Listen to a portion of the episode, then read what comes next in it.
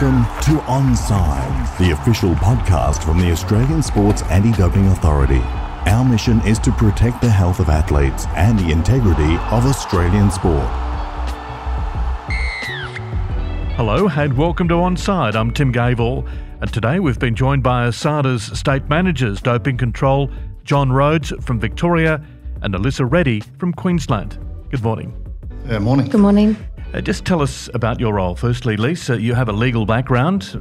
Exactly what does a state manager for ASADA do? I think what the state manager for ASADA does varies by day to day. So mainly we're about um, ensuring that the DCOs and chaperones are doing the job as well as they can. Um, we're there to support the DCOs and chaperones and um, really pro- providing that conduit between the Canberra office and the regional staff and also working with sports and um, building those sort of relationships. Yes, DCOs are doping control officers for those uh, who are not sure what a DCO is. And what about you, John? How do you perceive your role as the state manager? I think, in addition to what Elise has said, I think our role is to change the way the DCO has done their operations in the past. I think there's been uh, a perception that a DCO has been seen as an enemy of the sport. And I think our role is, is to make sure that they uh, attend sports in a manner which is friendly. It produces a great relationship between the sport and the testing agency, ASADA. And we can make sure that the, the results that we're trying to achieve right across the board are, are maintained in a very, very friendly, uh, professional manner. Yes, because you are the public face. You're, you're the person that, and ASADA staff at DCOs, chaperones, they're the the front line, aren't, aren't they? That's correct, they are. And I think that uh, the perception of ASADA in the past has been misrepresented. And I think that when you see them working as as professionally as they do, it's uh, it's uh, heartening to see the way they uh, speak to athletes, the way they test athletes, and get the outcomes they get. Lisa, when you go on, obviously on these missions, these testing missions, uh, what is the initial reaction from people? And has it changed as you become more and more familiar with, with the sports and the athletes? I think I've certainly seen a change. Um, I was a DCO for um, probably about 18 months before I moved into the state manager's role. So I think over over time it has certainly people are a lot friendlier um, than they used to be, and whether or not that's a result of many factors, but I think it's partly because um, the DCOs and the chaperones are going out and really trying to engage with athletes um, and the organisations and trying to educate them. So that's a big part of what DCOs and chaperones are doing while they're sort of waiting for athletes to provide samples. They're, you know, providing education so that we're seen as enabling athletes um, as as opposed to just being, you know, a regulatory authority or an inconvenience. Yeah, exactly. Yeah. So, uh, do you find that I guess your mere presence there gives a sense that there is, you know, somebody in charge and and a point of contact to a certain extent? I think so, yes. I think the state manager role is so new. It's only been around since July, so it's certainly something that's evolving um, and it's providing us with the ability to be out in the field and have that contact that they didn't used to have the sporting organisations. And having a legal background, I'm sure you get plenty of questions legally too.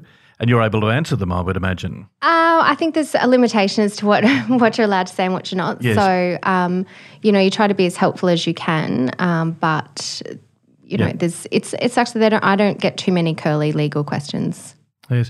What about you, John? Given you've come from the International Cricket Council, working in in anti-corruption, um, you've been very much at the the front line of, of that part of the world. Is this different than than what you've been dealing with in the past? Oh, very much so. You know, I think when you go to uh, an in competition test uh, and you watch the uh, DCOs and chaperones work, you get a real sense of their professionalism. But I get more a sense of their professionalism when we go to a, a an athlete's home, either early in the morning or late at night, uh, and the athlete may be a, a, a young person, um, and the way uh, you watch the DCO and chaperones operate, it really is so professional. And I think the way they put parents at ease the way they care for the athlete.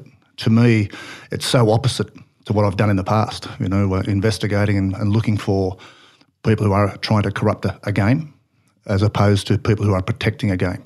So to me, it's um, interesting. I'm learning a huge amount, but as I said at our, our conference just recently, that uh, now that I'm uh, within the ASADA family, it's so great to see the professional process that the DCOs and chaperones uh, put forward because it really sells what ASADA is trying to achieve, which is a fairness in sport. Was your perception of ASADA different, and I guess what WADA does as well, different now that you've been working on the inside? Oh, absolutely. I think you you form an impression when you're you're outside, not knowing what people actually do within the organisation. So you think, you know, um, they just walk in, grab an athlete, come and do this, and it's so much more than that. There's so much more done by the DCO and so much more by the chaperone. So the professional standing of our uh, operators in the field is really first class. What about you, Lisa? I guess you know you've been a, a, DCO now. You're a state manager, but prior to that, what was your image and impression of ASADA looking outside? I think that it's something that has really changed in recent times. Um, it used to be ASADA used to be sort of the bad guy. Um, that's how I kind of saw it to be that they were really an inconvenience and just something that I saw in the media, and it was only really ever negative. Um, but it's really been in recent times that that has actually changed to be much more about athlete centric and about helping athletes um, to comply. So it's certainly something that is evolving and changing. Uh, to both of you, do, do you see your role as educators as well? Because you are on the front line, you get plenty of questions about ASADA, the role that it plays. Do you, do you find that you are a, an educator as well? Absolutely. I don't know about you, Rhodesy, but I certainly do. You certainly get lots of questions when you're out in the field um, about supplements and um, medications and how does this work? How does that process work? So it's certainly very much about helping athletes and enabling them. I agree. I think that, you know, referring athletes to the, the ASADA app, you know, to use and check for supplement use I think the uh, the education of support staff within sports is also important too because they do see us as a hindrance because they've got certain timelines to do things. So we speak to them and put them at ease. Uh, and I think we also educate um, our DCOs and chaperones on perhaps how to speak to people to bring them on side in a much friendlier way. And that seems to be working quite well, I think.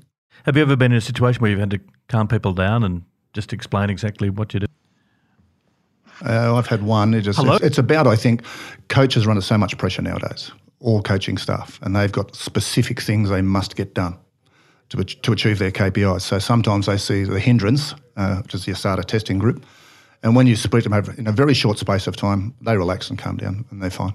What about you, Liz? Yeah, I tend to agree with that. It's um, there are a lot of pressures on athletes and support staff and coaches but I do think that they're now so well educated um, about that they need to comply and how the level of compliance that they need to do that people tend to, they might be not overly happy about it, but people tend to comply because they know that they have to. And I think that's a credit to the education um, that ASADA is doing, is that it's raising the level of awareness of what ASADA does, and people just tend to comply because, you know, they know they have to, and they're also supportive of what we're doing.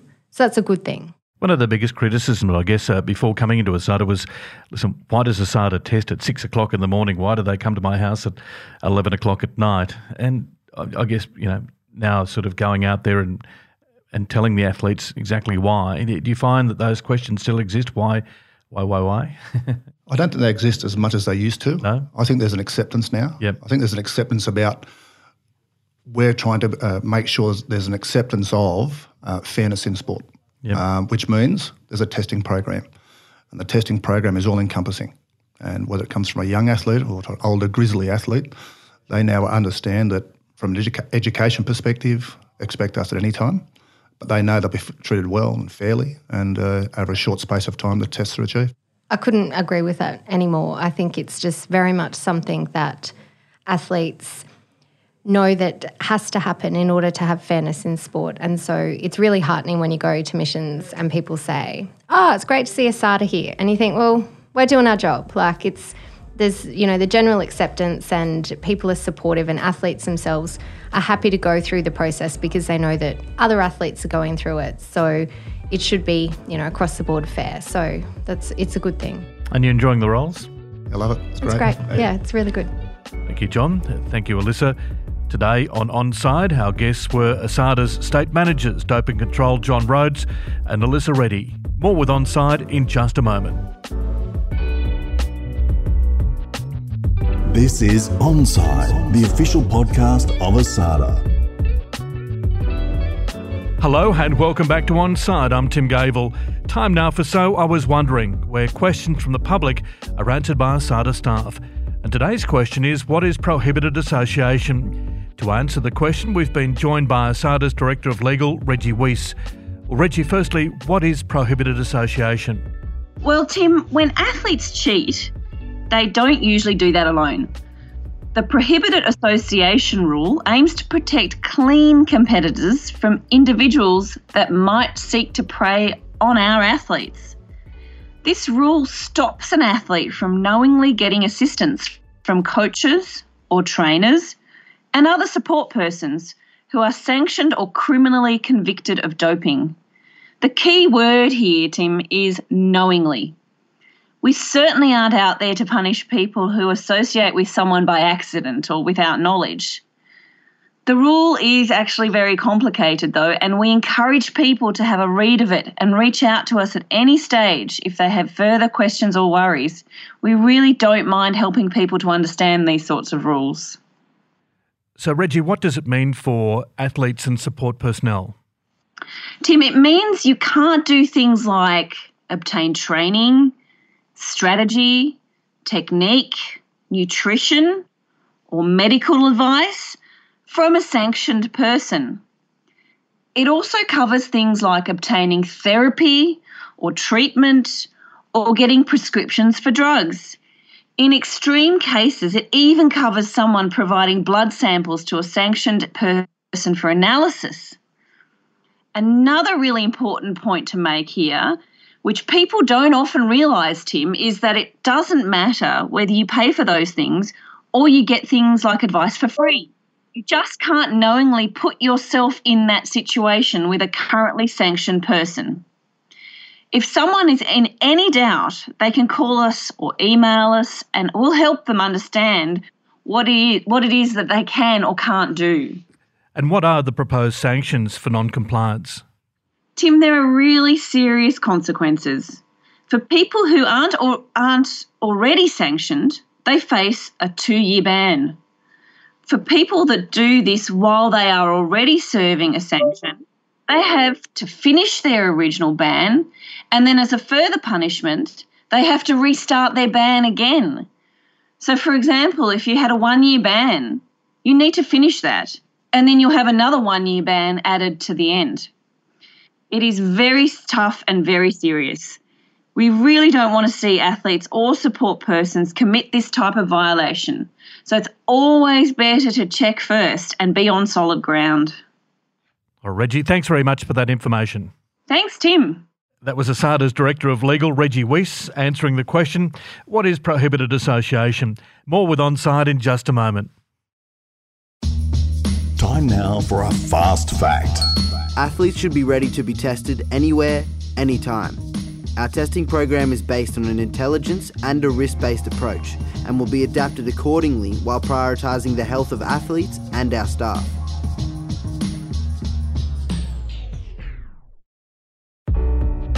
Ryan Micallef, ASADA Communication Officer. Thanks for listening to Onside. I'm Tim Gavel. You've been listening to Onside, the official podcast of the Australian Sports Anti Doping Authority. Send in your podcast questions or suggestions to executive office at asada.gov.au. For more information about clean, fair sport, visit our website asada.gov.au or check out our Clean Sport app.